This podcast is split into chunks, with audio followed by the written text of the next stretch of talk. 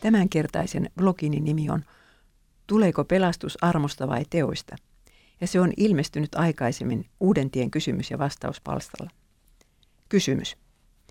Mitä ihmisen täytyy tehdä, jotta hän pelastuisi? Täytyykö hänen rukoilla tietyillä sanoilla, muuttua elämäntavoiltaan, käydä, alkaa käydä kirkossa? Usein kuulee sanottavan, ettei ihmisen tarvitse tehdä mitään, mutta uskovien kuitenkin oletetaan elävän tietyllä tavalla. Miksi se on niin ristiriitaista? Vastaus. Kysymys paljastaa erään suuren sekaannuksen kristillisessä kielenkäytössä. Mitä tarkoittaa, että pelastus tapahtuu armosta eikä teoista? Efesolaiskirja 2.8. Asia voisi ehkä selventää pienen vertauksen kautta.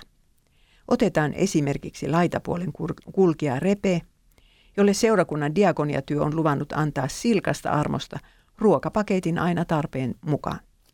Repe tietää tämän, mutta ei mene koskaan hakemaan pakettia, vaan nääntyy nälkään jossain veneen alla. Viimeisiksi sanoikseen hän syyttää seurakuntaa siitä, ettei armo toteutunutkaan diakoniatyössä. Missä oli vika? Tietysti siinä, että Repe luuli armon tarkoittavan sitä, ettei hänen tarvitse itsensä tehdä mitään. Diakoni tulisi veneen alle ja syöttäisi häntä lusikalla, eikä vain kerran vaan joka päivä. Tällaista armoa ei raamattu tunne. Se kyllä lupaa, että me pelastumme vain uskomalla Herraan Jeesukseen. Kenenkään ei siis ole pakko kärsiä rangaistusta synneistään helvetissä, koska Jeesus on, se, on sen jo kärsinyt kaikkien maailman ihmisten sijaisena. Tätä on armo. Se ei kuitenkaan tule luoksemme tyhjästä ilmasta, vaan tiettyjen välineiden kautta. Meidän on mentävä etsimään armoa sieltä, missä Jumala on luvannut sitä jaella. Toisin sanoen, meidän pitää mennä hakemaan se ruokapaketti. Eikä vain kerran, vaan säännöllisesti, joka päivä, joka viikko. Jos siis aiot päästä perille taivaan kotiin, niin sinun on kuin onkin käytävä kirkossa. Älä kuitenkaan mene sellaiseen kirkkoon, jossa saarnamies jakelee kuulijoilleen myrkytettyä ruokaa. Mene sellaiseen kirkkoon, missä julistetaan väärentämätöntä elämän leipää eli Jumalan sanaa.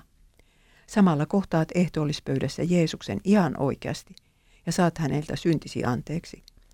Sen lisäksi sinun pitää lukea raamattua kotonasikin, sillä leipähän sinä tarvitset muulloinkin kuin sunnuntaina.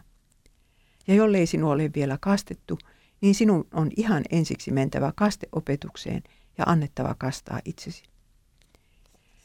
Armosta pelastunut ei todellakaan elä samalla tavalla kuin ympäröivä maailma. Hän ei pidä elämän ohjeenaan median markkinoimaa vapautta, vaan kymmentä käskyä. Niitä rikottuaan hän myöntää tehneensä väärin, pyytää anteeksi ja kantaa rikkomuksensa ehtoollispöytään. Näin ei tee ympäröivä maailma. Se, joka rikkoo kymmentä käskyä hyvällä omalla tunnolla, osoittaa, ettei hän välitä Jeesuksesta ja armosta yhtään vähää. Sellainen ihminen ei ole matkalla taivaaseen, vaan kadotukseen. Thank you.